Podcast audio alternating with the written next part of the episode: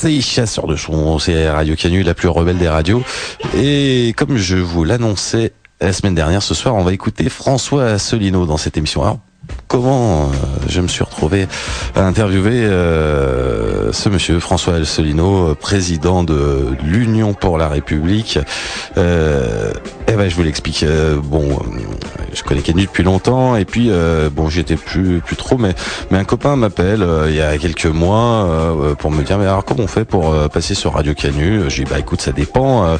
tu sais, chacun son émission, ça dépend. Qu'est-ce que tu veux en fait Il me dit bah voilà il y a un gars François Asselineau, j'aime bien ce qu'il raconte sur l'Europe notamment.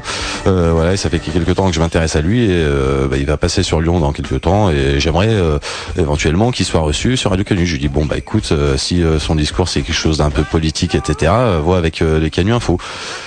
Mon pote euh, se renseigne et tout. Euh, il semble que au départ un accord est trouvé pour euh, faire quelque chose et puis finalement dans revirement de Radio Canu, Asselineau est présenté comme quelqu'un d'assez peu fréquentable en fait, notamment sur le site Rebellion qu'il présente comme quelqu'un de l'ultra droite souverainiste qui viendrait donc répandre sa bile à Lyon à l'occasion de quelques conférences. bon bah alors moi j'ai à mon pote ah bah ouais tiens il me raconte tout ça hein, après que ce soit passé. Je lui dis bah écoute moi, en tout cas, je vais faire une émission bientôt que je vais reprendre hein, sur Radio Canu, puis euh, je pourrai toujours rencontrer ce gars, puis on verra bien. Euh, L'occasion s'est présentée il y a un ou deux mois, et donc euh, voilà, interview de François Asselineau, président de l'UPR, bah, à qui j'ai posé les questions qui se doivent, et notamment par rapport à toutes ces choses que j'avais pu lire sur lui. bah, écoutez, faites-vous votre idée vous faire parler de votre parcours politique d'abord pour qu'on puisse euh, bah, situer la, personne que vous êtes. Euh, euh, j'ai lu donc sur le site qui vous présente que vous avez appartenu au gouvernement Balladur qui est de 93 à 95. Enfin, vous avez été oui pour le ministre Longuet, je crois. et puis ensuite vous avez participé à celui de Juppé de 95 à 97. Bon, ça s'est terminé. Qu'ensuite vous êtes rapproché de Charles Pasqua. Euh, donc à l'époque où il donnait le mouvement pour la France, c'est ça, le Rassemblement pour la France, euh, qui défendait ben, lui aussi, euh, enfin, qui, avait un discours assez critique sur l'Union européenne, qui s'est positionné euh, contre le traité de Maastricht et, et, puis par la suite aussi en 2005 contre le traité de Lisbonne. D'après ce parcours, tel que je viens de, de le résumer, est-il anormal qu'on vous dise de droite, voire de l'ultra-droite, comme le fait le site Rebellion Bon, alors d'abord, premièrement, d'abord merci de me donner la parole. Je crois qu'on est entre citoyens français, on doit pouvoir se, se, parler librement. Deuxièmement, permettez-moi de revenir un instant sur ce que vous venez de dire. Vous avez dit j'ai été au gouvernement. C'est ambigu. J'ai été dans un cabinet ministère, dans des cabinets ministériels auprès de ministres qui sont des ministres considérés comme de droite. Vous les avez rappelés. Ce sont des gens de l'UMP, euh, j'ai été auprès euh, de Monsieur Longuet, de Monsieur euh, de Charette. Je ne, c'est vrai, c'est totalement exact. Je, ne, le cache en aucun cas. c'est exact. Mais il faut savoir comment ça se passe. Ça se passe, c'est que lorsqu'il y a un gouvernement en France, on demande aux hauts fonctionnaires qui sont des apolitiques, hein, comme j'étais moi-même, on leur propose, lorsqu'ils sont appréciés par leur hiérarchie, d'entrer dans des cabinets ministériels auprès de ministres pour leur servir de conseillers. Donc, euh, ce sont des énarques pour l'essentiel, comme je le suis. Et donc, euh, en, fonction d'un nouveau gouvernement, en fonction de votre euh, pyramide des âges, vous entrez dans un cabinet de droite ou de gauche un petit peu par hasard. C'est d'ailleurs assez choquant.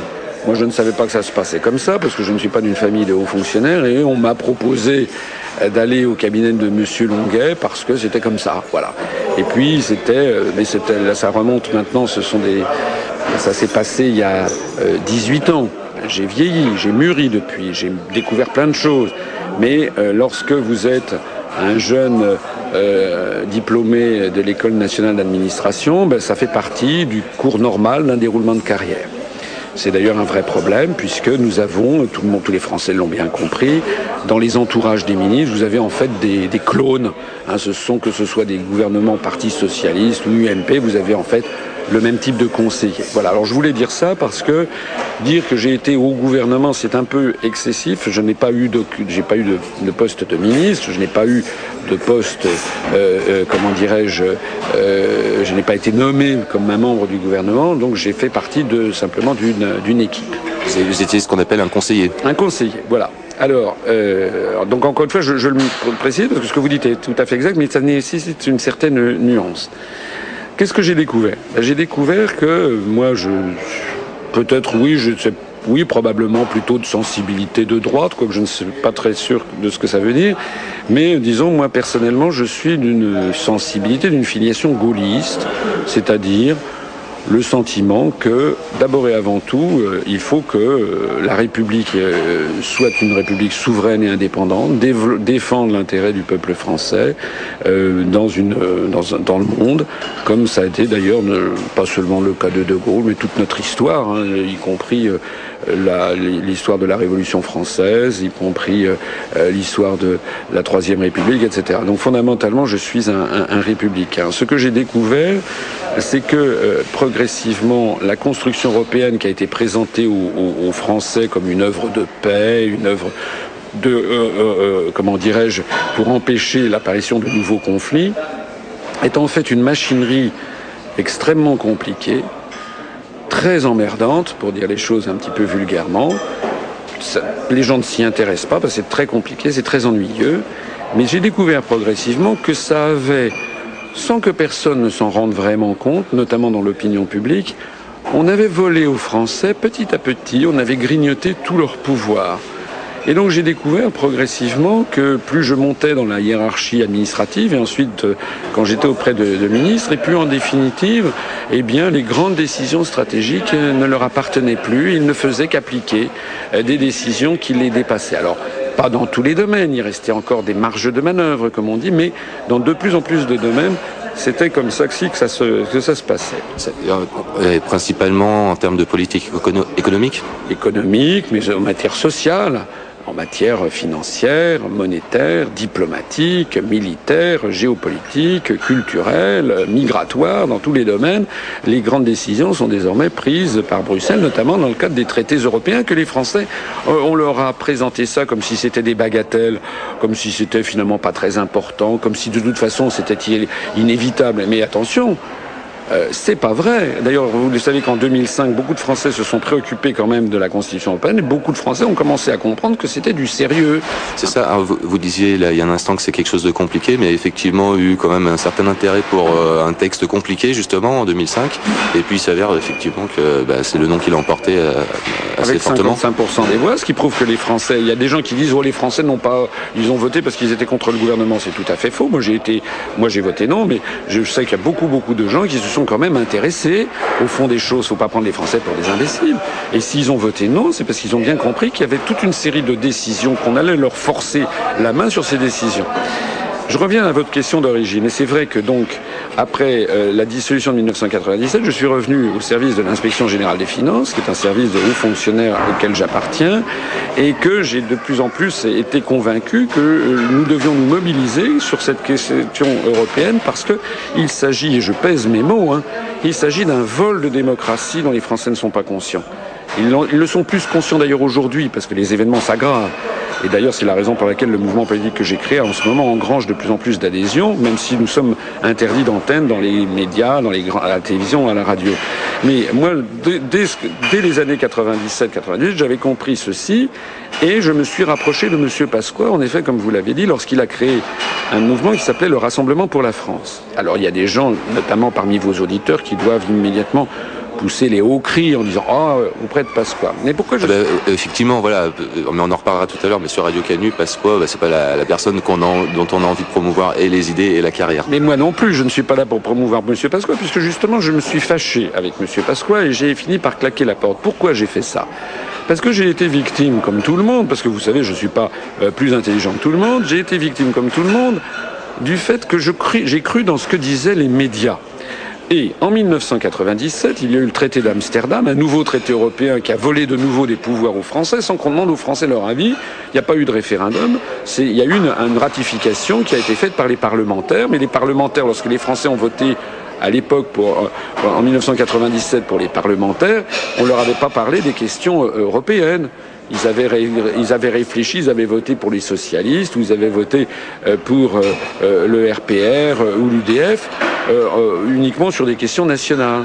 Donc les, les parlementaires n'étaient pas fondés ensuite à prendre des décisions sur un sujet sur lequel ils n'avaient pas été élus, comme la question européenne. Donc, en 1997, il y a eu le traité d'Amsterdam que M. Chirac a fait ratifier par la voie parlementaire. Et à l'époque, au moment des élections européennes de 1999, M. Pasqua avait décidé de présenter une liste contre le RPR-UDF pour justement protester contre le fait qu'on n'avait pas demandé l'avis des Français.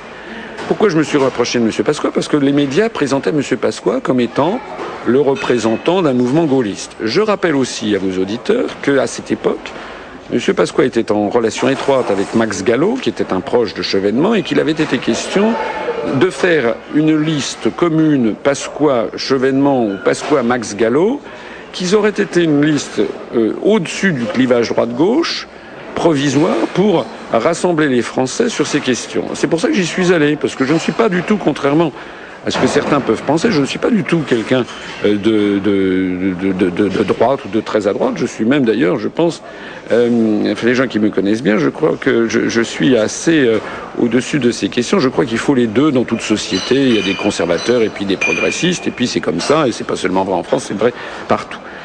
Qu'est-ce que j'ai découvert quand je suis allé au RPF de M. Pasqua? J'ai découvert progressivement que M. Pasqua ne servait pas du tout les intérêts que j'avais cru qu'il servait, c'est-à-dire qu'en réalité, M. Pasqua était une dent du râteau, si je peux me permettre de m'exprimer ainsi, pour en fait réélire M. Chirac. Et moi, j'ai découvert ça, j'ai découvert, si vous voulez, ce qu'était la politique. Ça a assez bien fonctionné en 2002. Ça a très bien fonctionné. Pourquoi, Chirac a été élu en 2002, a été réélu? C'est parce que la droite avait donné ses 500 signatures à pas mal de petits candidats de gauche, Daniel Gluckstein, Christiane Taubira, M. Chevènement, etc., alors que la gauche n'avait pas eu la même malignité. Et M. Pasqua avait dit qu'il serait candidat au présidentiel. Et puis, elle n'a finalement pas été. C'est vrai que ça a été, ça, a beaucoup aidé au passage de Le Pen au second ben, tour. Voilà. Et ben c'est exactement ce qui s'est produit. Il n'a pas été donc. On a eu Monsieur Jospin a été affaibli à gauche par les la multiplicité des candidatures, alors qu'à droite, Monsieur Pasqua n'étant pas candidat au dernier moment, eh bien, M. Chirac s'est retrouvé presque seul. Donc, M. Chirac est arrivé à la fin du premier tour en tête. Euh, et puis, euh, euh, comment dirais-je, Le Pen a fait un score qui était un score pas mauvais, 16,2, mais qui n'était pas un score extraordinaire. Est-ce qu'on ne peut pas imaginer qu'à ce moment-là, Le Pen a profité d'une partie des électeurs potentiels de Charles Pasqua? Mais, et que ça a pu lui permettre d'atteindre les 17%. Non, moi, moi je, personnellement, d'abord, il n'a pas fait 17%, il a fait 16,2%. Deuxièmement, je pense que ce qui s'est produit, en fait, c'est que l'essentiel, c'est surtout que Jospin a fait une contre-performance. Mhm. Jospin, il a été en dessous les 16,2. Donc c'est tout à fait anormal pour le Parti socialiste. Ça veut dire que Jospin avait perdu des voix euh, du côté gauche, justement, avec cette multiplicité de petites candidatures qu'il n'avait pas vu venir. Il ne faut pas oublier aussi autre chose, c'est que si les Français n'ont pas voté pour Lionel Jospin, les Français de gauche en 2002, c'est aussi parce que Jospin avait terriblement déçu les Français de gauche. Pourquoi? Ben, Parce qu'il avait fait la même politique que l'UMP, puisque cette politique, je reviens à ce que j'expliquais tout à l'heure, est une politique qui est décidée par les institutions européennes. Je rappelle quand même que c'est le gouvernement Jospin qui a supprimé l'interdiction de travail de nuit des femmes, qui était une conquête sociale qui datait de Roger Salengro, à la demande de Bruxelles. Je rappelle que c'est monsieur, euh, euh, comment dirais-je, Jean-Claude Guessot, ministre communiste des Transports, qui a commencé à privatiser Air France à la demande de Bruxelles. Donc on voit bien que c'est plus du tout une politique dite de gauche, c'est la même politique que l'UMP, c'est une politique qui est décidée par Bruxelles. Est-ce que par exemple vous vous opposeriez à la privatisation, vous seriez à l'époque opposé à cette privatisation? Pour Air France, euh, oui, enfin, je pense en tout cas qu'il faut que Air France c'est un cas peut-être un petit peu particulier, mais je pense qu'il faut de toute façon que la France conserve une compagnie aérienne qui soit un pavillon national. Mais ce que je pense en tout cas, j'aurai l'occasion de, de, revenir sur ces questions dans les semaines qui viennent lorsque nous présenterons notre programme pour 2012, il est absolument inadmissible que les Français soient contraints, comme c'est le cas actuellement par Bruxelles, de privatiser toute une série de services publics. EDF, GDF, La Poste. Les Français, moi je ne connais pas de Français qui soient favorables à cette politique. C'est même pas une politique de droite. Si vous interrogez l'électeur moyen de l'UMP, à part quelques quelques illuminés, si j'ose dire, ultralibéraux, mais qui ne représentent que 2-3% de la population, mais il n'y a pas de Français qui veut privatiser la Poste. Ça n'est pas vrai. Il n'y a pas de Français qui veut privatiser EDF ou GDF. Ça n'est pas vrai. Ce sont des, instructions qui viennent de, Bruxelles. Alors je termine sur mon, propos. Lorsque, lorsque j'ai compris quelle avait été la stratégie de M. Pasqua, j'ai compris, passez-moi l'expression, et que j'avais été cocu. Voilà, berné, c'est-à-dire qu'en réalité, j'avais servi des intérêts que je n'avais pas compris. J'ai compris ce que c'était à ce moment-là que la politique. Et j'ai découvert que l'ensemble de la politique française, et je pèse mes mots, est vérolé. Est vérolé parce que nous avons un jeu d'acteurs qui servent le système, y compris le Front National. Et d'ailleurs, c'est pas une, il faut que vos auditeurs se posent une question. Pourquoi est-ce que le système, pourquoi est-ce que TF1, qui est possédé par Bouygues, mais Bouygues, au, capital de Bouygues, vous avez des fonds de pension américains, notamment Capital Research and Management de American Funds. C'est un, un fonds qui gère l'ensemble des retraites des, salariés, des, des, fonctionnaires de l'État de Californie. Hein. Donc c'est un fonds d'investissement très puissant. Ils ont quelque chose comme 15 ou 20 de Bouygues. Ça veut dire qu'il y a des administrateurs américains au capital de Bouygues. Ça veut donc dire que TF1 est détenu en partie par des intérêts américains et donc qui vont influer sur la ligne éditoriale de TF1. Et on, peut dire la même chose d'Europe numéro 1 qui est possédée par le groupe Lagardère. Lagardère est détenu à 60% par des fonds d'investissement étrangers, notamment américains, mais aussi allemands, etc. Ça veut donc dire que ce qui formate l'opinion publique en France, je ne parle pas d'une radio comme la vôtre. Je Donc effectivement beaucoup moins d'influence. oui, mais ce qui formate l'opinion publique en France est géré par des intérêts qui ont intérêt à faire passer aux Français l'idée que la politique menée actuellement serait inéluctable. Voilà. Ça veut donc dire que tous les, tous les responsables politiques que l'on montre à la télé sur TF1, ils servent le système. Et ça, moi, je l'ai découvert, je, je, ne pensais pas, et c'est quand même la vérité y compris le Front National. Le Front National, il a été médiatisé délibérément depuis 28 ans pour faire croire aux Français que si vous voulez défendre la souveraineté ou l'indépendance nationale, ou le drapeau français, je suis désolé de, rappeler que le drapeau français, c'est un drapeau qui est, qui est, comment dirais-je, extrêmement euh, apprécié dans le monde entier. Si vous allez dans des pays latino-américains, si vous allez en Chine, au Japon, en Russie, dans le monde entier, les gens savent que le drapeau bleu-blanc-rouge, c'est le drapeau de la Révolution française, le drapeau de la liberté des peuples et des nations, le drapeau de l'émancipation des individus, le drapeau de la déclaration des droits de l'homme, le drapeau de la suppression de l'esclavage. La France, la France révolutionnaire a été le premier pays à supprimer l'esclavage au monde. Bon, eh bien, ce drapeau est désormais perçu par nos concitoyens comme une espèce de simili-drapeau nazi de fachos qui serait en faveur des chambres à gaz. Vous n'êtes pas le seul à réhabiliter, à essayer de réhabiliter le, drapeau tricolore. Oui, je sais, mais euh, Ségolène Royal l'a oui, mais elle a raison. Euh, elle, a raison de le faire. Mais, je, crois que Nicolas Sarkozy pourrait tenir ce discours. Non, non, non je pense pas.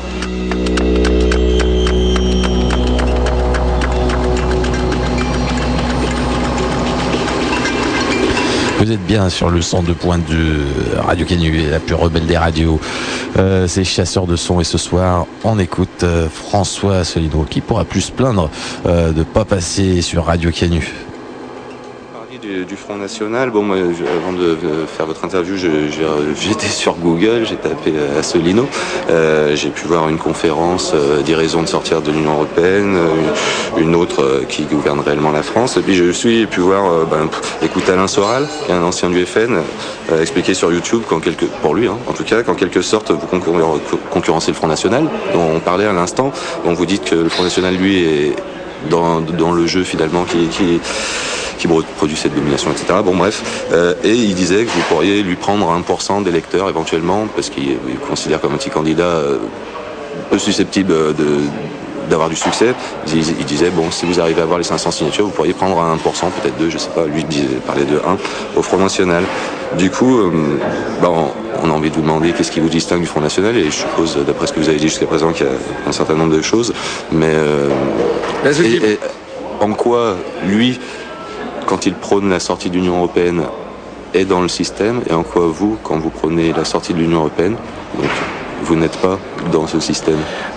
Bon, alors d'abord, M. Soral, ce n'est pas, un analyste politique, c'est quelqu'un qui a été au Parti communiste et qui maintenant appelle à voter pour Marine Le Pen. Donc ce n'est pas un observateur objectif, c'est quelqu'un qui milite, c'est un militant qui milite, qui milite pour le Front National. Nous, nous n'avons rien à voir avec le Front National, d'abord parce que je considère que le Front National est là pour pourrir le débat depuis 28 ans avec des dérapages de M. Le Pen qui sont faits systématiquement pour cela.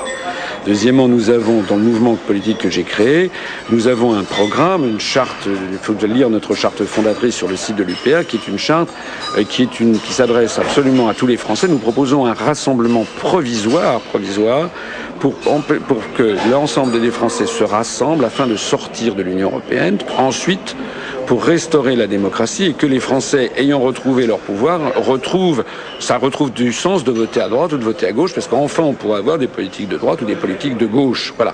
Alors qu'actuellement, ce n'est plus le cas. Nous avons une majorité maintenant de nos adhérents qui sont de sensibilité de gauche. Parce qu'en réalité, les discours que je tiens, nous proposons la sortie de l'Union européenne, la sortie de l'euro, la sortie de l'OTAN, la dénonciation de toutes les guerres néocoloniales. Ce n'est pas du tout un discours de droite, excusez-moi. Nous proposons également le retour des services publics à la française. On a un programme qui, est tout, qui, qui se rapproche tout à fait du programme du Conseil national de la résistance de 1944. Justement, je voulais vous poser la question un peu plus tard, mais si vous en parlez. Donc, et j'aurai l'occasion de présenter un programme complété dans quelques semaines avec notre congrès national où je présenterai ce programme. Maintenant, je voudrais parler du Front National. Contrairement, excusez-moi de vous contredire, mais le Front National ne propose pas de sortir de l'Union européenne. Ça, c'est ce que les médias font croire. Mais allez donc sur le site du Front National, vous y trouverez, comme tous les autres partis politiques, toute une série de manœuvres, ce, qu'on a, ce que j'appelle l'auberge espagnole, par exemple, ou bien la girouette, ou le caméléon. C'est-à-dire que vous verrez qu'il est question, tout est contradictoire et incohérent.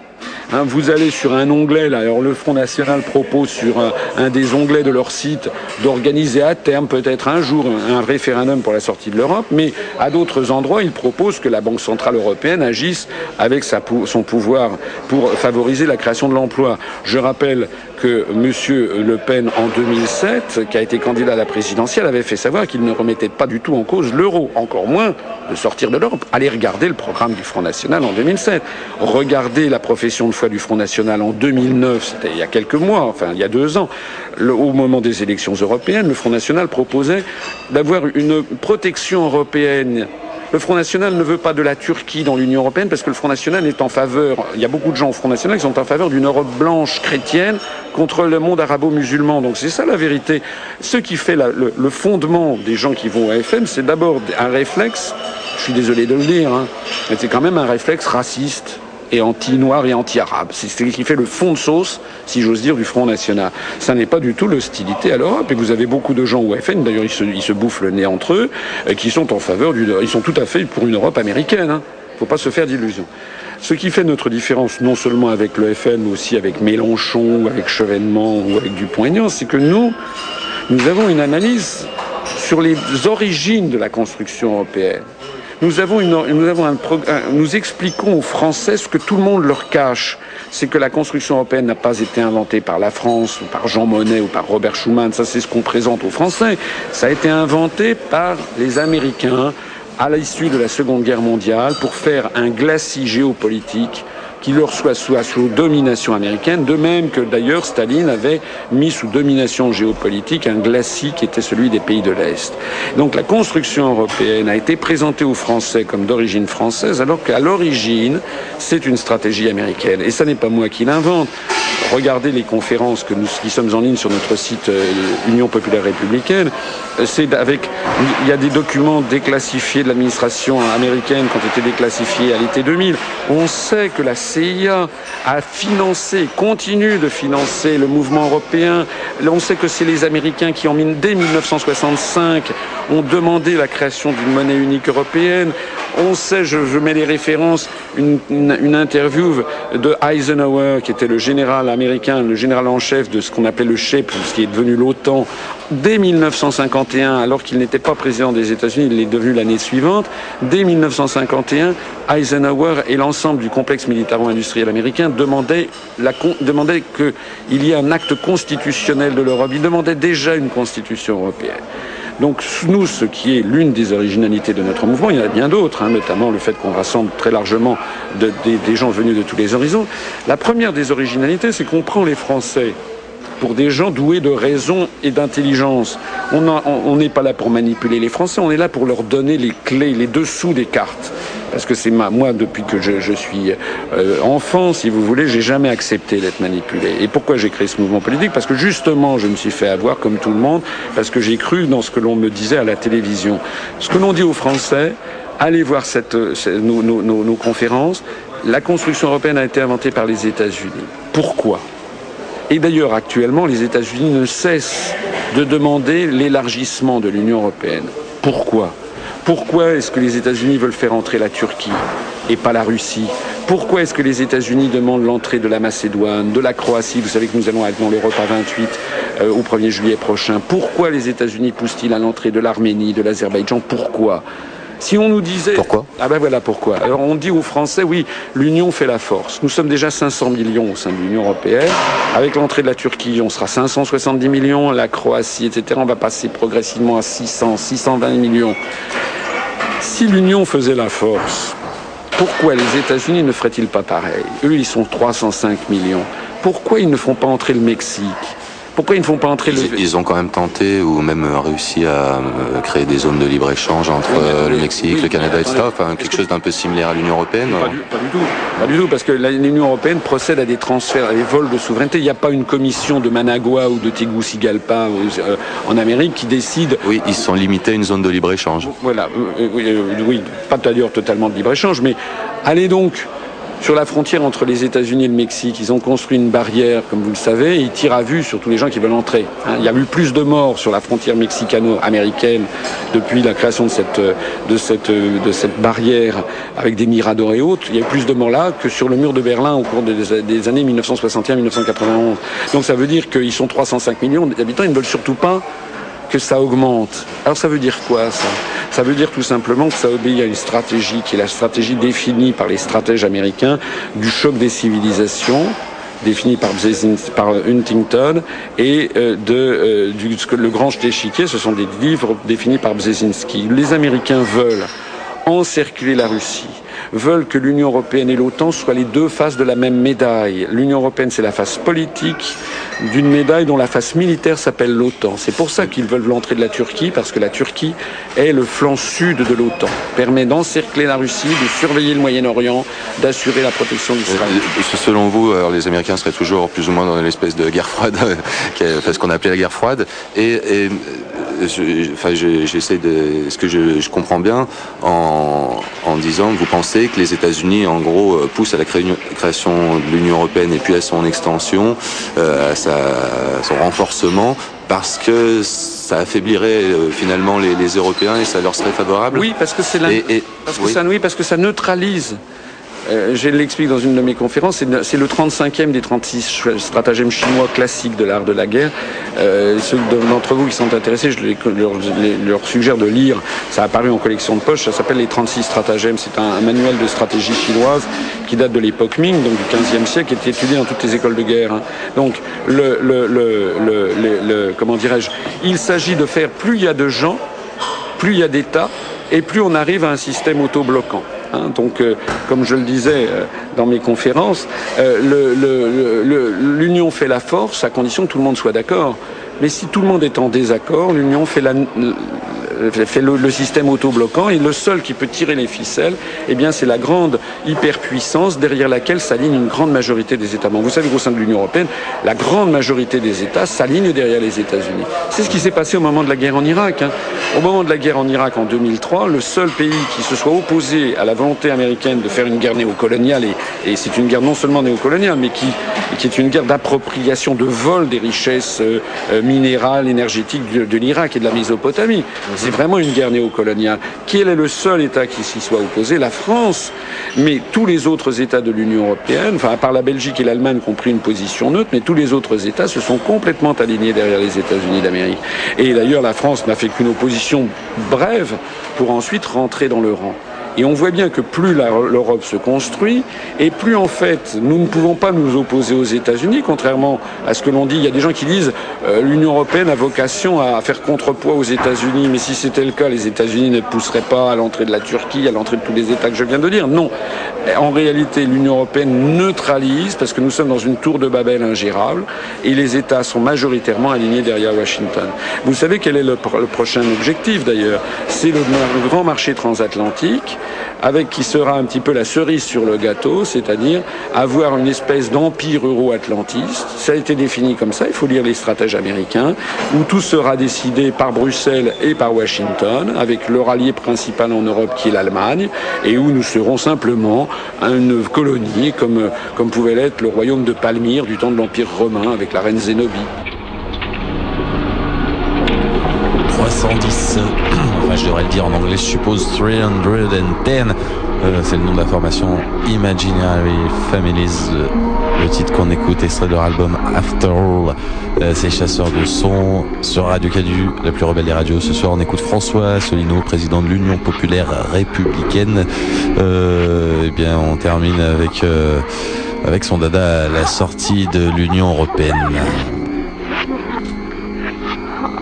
J'aurais aimé vous demander euh, sur la sortie de l'Union européenne, ben, comment, mais peut-être bon, on, peut, passer là-dessus. Euh, ce que vous objecte le site Rebellion, hein, que je citais déjà tout à l'heure, c'est que ben, ce qui est dit dans l'article que j'ai pu lire, c'est qu'une sortie de l'Union européenne, c'est pas forcément un gage d'abandon des politiques libérales auxquelles ben, des gouvernements dont vous avez été conseillé ont quand même participé eux aussi, hein, comme euh, tous ceux qui, qui ont pu se, succéder en France. Euh, donc, est-ce que, enfin deux questions. Hein. Est-ce que vous pensez euh, qu'il faut sortir de l'Union européenne pour pouvoir de nouveau avoir des politiques euh, qui défendent euh, le peuple français, notamment bah, les, enfin, vous parliez du peuple français, mais moi je penserais plutôt au plus, au plus, comment dire, au plus dans la difficulté, hein, au plus démunis. D'autres D'autres pensent que c'est au contraire l'Union européenne qu'il faudrait orienter vers ce type de politique. Voilà, alors pourquoi plutôt la sortie D'abord, la sortie, euh, c'est également un point qui nous distingue de tous les autres mouvements politiques, c'est que nous, nous disons aux Français, il y a un moyen, nous sommes un mouvement tout à fait légaliste. Il y a un moyen qui s'appelle l'article 50 du traité sur l'Union européenne qui fixe les modalités de sortie pour un État de l'Union européenne. Donc nous, nous déjà, ce que nous disons, c'est écoutez, il y a un article qui prévoit qu'on peut sortir de l'Union européenne. Donc nous, nous disons déjà débattons-en il faudrait qu'on puisse débattre à la télévision des avantages et des inconvénients. Je ne peux pas en trois minutes ou cinq minutes développer évidemment tous les arguments que nous avons. Donc, ce sont des questions qui se posent en plus en ce moment avec les, crises euh, de la dette, etc. Le scandale qui se pose en France, c'est que les, les Français ne savent même pas que l'on peut en sortir et que le débat est interdit. Et d'ailleurs, je vous signale que Madame Le Pen jamais ne parle de l'article 50, M. Dupont-Aignan jamais, M. Chevènement jamais, M. Mélenchon jamais. Donc tous ces mouvements qui sont plus ou moins eurocritiques ne, sont les premiers à cacher cette vérité essentielle, c'est qu'il y a un article des traités qui permet d'en sortir. Nous, nous, nous, nous euh, disons parlons-en. Oui, vous dites parlons-en, mais je suppose que s'ils n'en parlent pas, c'est aussi parce qu'ils n'ont pas l'intention de sortir de l'Union européenne. Absolument. Donc je vous ferai remarquer, effectivement, vous avez raison, le Front National, contrairement à ce que vous disiez tout à l'heure, ne veut pas sortir de l'Union européenne. Lui, il veut sortir de Schengen. Mais les propos mais ils sont pour une autre Europe. Alors maintenant, vous me dites, mais quelle, est la politique qu'on va faire ensuite? Alors, je vous dirai quelque chose qui est très important. Il y a eu 55% des Français qui ont voté non à la Constitution européenne. J'en fais partie. Moi aussi. Bon. Donc voilà, vous êtes plutôt de gauche, j'imagine. Moi, j'étais plutôt classé de droite. Nous sommes représentatifs de ce qui s'est passé en France. Les 55% de Français qui ont voté non, il y a eu 33% de gens qui étaient de gauche et 22% de gens qui étaient de droite. C'est les études sociologiques post-électorales qui ont été faites. Alors dans ces conditions, nous, ce que nous nous proposons, c'est qu'on dit qu'il faut qu'il y ait une alliance conjoncturelle, provisoire. Notre mouvement, c'est un mouvement provisoire, en disant aux gens, que ce soit des gens qui soient de sensibilité plutôt gaulliste. Moi, je ne sais pas si De Gaulle était de droite. Moi, je sens de, sensibilité gaulliste. Ou de gens qui se sont de sensibilité plutôt de gauche, etc. On fait une alliance provisoire en sortant de ça pour rendre aux Français la politique. Vous me dites, qu'est-ce qui nous assurera que si on sort de l'Union européenne, nous aurons une politique qui ne sera pas ultra-libérale? Eh bien, moi, je réponds, une chose est sûre, hein, c'est que si on reste dans l'Union européenne, on est sûr d'avoir une politique ultralibérale. Parce que je sais bien qu'il y a des gens qui disent on va avoir une autre Europe. Sauf que le problème de ces gens qui disent on va avoir une autre Europe, ça fait maintenant plus de 30 ans qu'ils racontent la même salade aux Français. Dans une de mes conférences, je présente les, affiches qui avaient été faites par le Parti socialiste pour les premières élections européennes de 1979. C'était il y a 32 ans. Vous savez quel était le slogan? Changeons d'Europe. Et en, 2000, en, 1900, euh, 2009, aux dernières élections européennes, quel était le slogan du Parti socialiste? Changeons d'Europe.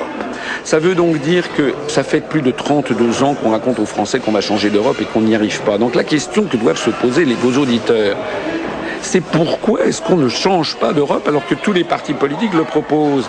Parce que c'est très gentil de dire qu'on veut une Europe sociale. C'est très gentil. C'est très gentil de dire qu'on veut une Europe sociale. Mais la vraie question est de savoir pourquoi ça ne marche pas. Alors la réponse, eh c'est que les gens qui vous proposent une Europe sociale, une Europe des travailleurs, ils proposent ça aux Français. Mais nous ne sommes pas seuls, les enfants. On est 27.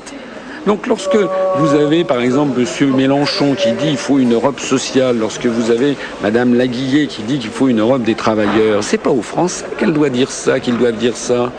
Il faut qu'ils aillent voir Mme Merkel, il faut qu'ils aillent voir les Anglais, les Danois, les Finlandais, les Slovaques, les Estoniens, les Lettons. Et il faut qu'ils convainquent tous ces peuples-là d'être d'accord avec nous. C'est ça que nous le problème.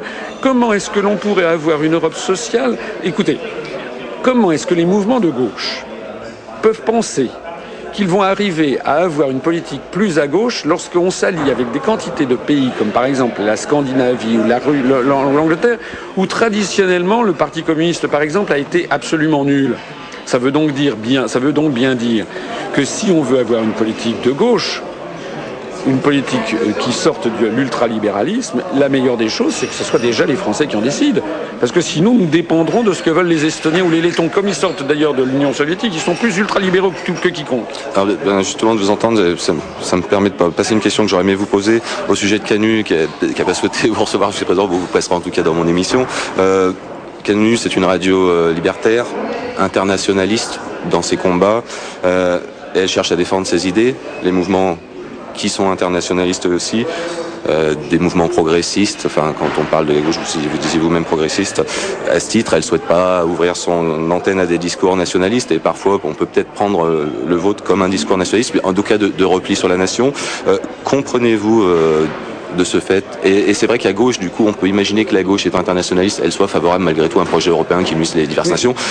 Comprenez-vous à ce titre que cette radio Radio Canu ait pu vous refuser d'exprimer vos idées sur son antenne bah, Écoutez, ils ont fait ce qu'ils ont voulu. Euh, moi, je ne suis pas tellement là pour porter un jugement. Personnellement, je le regrette et personnellement, je trouve que c'est plus intelligent de me donner la parole pour que les gens puissent se juger, parce que c'est le béaba de la démocratie. Hein. Avant de condamner quelqu'un, il faut au moins l'écouter. C'est ce que je pense aussi, puis c'est aussi au titre des 55% qui mêlent droite et gauche. Mais je voudrais, je voudrais réagir à ce que vous venez de dire, parce qu'il y a quelque chose de très très grave dans ce que vous avez dit. De, on a voulu faire croire aux Français que vouloir sortir de l'Union européenne, c'était être Je répète, je vais citer ici ce que disait De Gaulle, il disait qu'un un patriote, c'est quelqu'un qui aime son pays. Un nationaliste, c'est quelqu'un qui déteste le pays des autres. Nous ne sommes absolument pas des nationalistes, au contraire. il y a quelque chose qui est aussi une des originalités de notre mouvement, c'est que nous disons, nous, que la construction européenne est une construction qui est nationaliste européenne et qui est une construction raciste dans, dans son principe. Parce que si vous y réfléchissez bien, la construction européenne nous force à nous sentir solidaires des Estoniens, des Lettons, qui, soit dit en passant, commémorent chaque année la gloire des Waffen-SS. Hein. ça, c'est quelque chose dont on ne parle pas suffisamment. Mais euh, nous avons, euh, la construction européenne nous coupe progressivement des pays avec lesquels nous étions en relation très étroite, comme le Maroc, l'Algérie, la Tunisie, le Sénégal, le Mali. Nous avons en France très très peu de Français d'origine estonienne, lettonne, slovaque. Euh, on a très peu de liens avec ces pays. En revanche, nous avons beaucoup de liens avec les pays du Sud. Grâce à la construction européenne ou à cause de la construction européenne, savez-vous que la France donne actuellement 80 à 200 fois plus d'argent par l'intermédiaire des fonds structurels européens que nous payons. Hein. On donne 82 100 fois plus d'argent à chaque Estonien ou chaque Letton plutôt qu'à chaque Malien, à chaque Sénégalais ou à chaque Tunisien. Vous trouvez ça normal? Donc, si vous voulez, les gens qui nous disent nous sommes des nationalistes, ils sont des gens qui n'ont pas compris que la construction européenne, je pèse mes mots, que vos auditeurs y réfléchissent bien, c'est un apartheid au niveau mondial. C'est-à-dire qu'il y a les peuples blancs qui se réunissent entre eux et qui sont là pour aller casser ensuite euh, les pays du Sud dans le cadre du choc des civilisations. Tout à fait. Peut-être pour conclure, je ne sais pas ce que vous en pensez, mais c'est quand même plutôt à droite qu'on a aussi cherché à donner ce côté nationaliste à l'Union européenne, national européen, comme je disais, avec le refus de la Turquie, qui est quand même plutôt une, dire, une position de droite, hein, le refus d'entrée de la Turquie en, en Europe, euh, oui, mais, mais, mais ça, ça le, ce, que, ce que certains, euh, comme Giscard, je crois, voulaient mettre euh, dans le traité, à savoir euh, les origines chrétiennes, je ne sais quoi, de, de l'Europe? Oui, non, mais il y a, y, a, une mouvance de droite européiste, des gens qui sont des européistes, qui sont pour une Europe blanche et chrétienne, hein, ça c'est bien évident. Mais nous, justement, on considère que c'est justement ce contre quoi nous nous combattons. Quelle est notre vision du monde? Nous, nous considérons qu'au troisième millénaire, il ne doit pas faire de distinction entre les torchons et les serviettes. Voilà. La France, elle a des liens avec l'ensemble des pays du monde, privilégiés avec les pays de la francophonie, mais nous avons des liens avec le Japon, avec l'Argentine, le Brésil, le, le, Mali, le Sénégal, l'Algérie, la Tunisie, euh, qui sont des liens beaucoup plus importants que nous pouvons avoir avec l'Estonie. On n'a pas à avoir de solidarité excusez-moi de le dire, nous n'avons pas à avoir de solidarité blanche, ethnique et, raciale. Et donc ça, c'est une désoriginalité, je crois, de notre mouvement aussi, c'est que nous dénonçons ce, ce, cette espèce de, de, de, de comment dirais-je, de choses cachées dans la construction européenne, en vertu de quoi devrions-nous nous sentir plus solidaires des Lettons que des Tunisiens? Je crois que c'est une idée qu'on qu appréciera sur notre antenne en tout cas. Merci en tout cas de m'avoir reçu. Je, vraiment, je suis très sensible au fait que vous m'ayez reçu. Je suis à votre disposition pour venir parler. Je crois que comme vous l'avez compris, nous sommes tous, sauf la caricature que certains veulent donner de nous, pour des mauvaises raisons, parce qu'ils ne veulent pas que les débats soient mis sur la table. Et vous savez, je crois que nous avons, euh, je ne vois pas en, en quoi euh, les débats que nous posons sont des débats d'arrière-garde, je crois que ce sont des débats d'avant-garde. François Asselineau, merci. merci.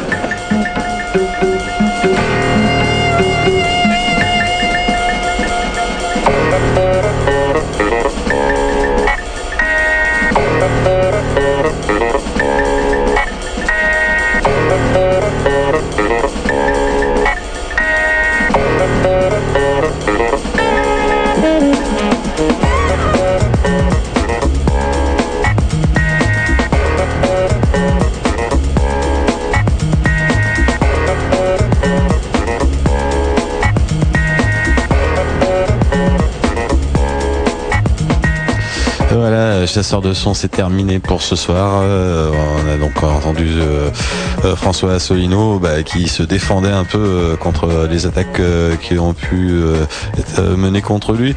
bon, je trouvais ça intéressant en tout cas d'entendre cette personne, comme je le disais au titre des 55% de non au traité européen, qui mêlait ma foi, ma voix à la sienne.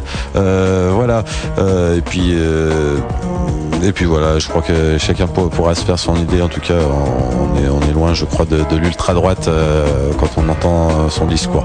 Euh, chasseur de son, eh ben, on se retrouve la semaine prochaine, 22h, 23h.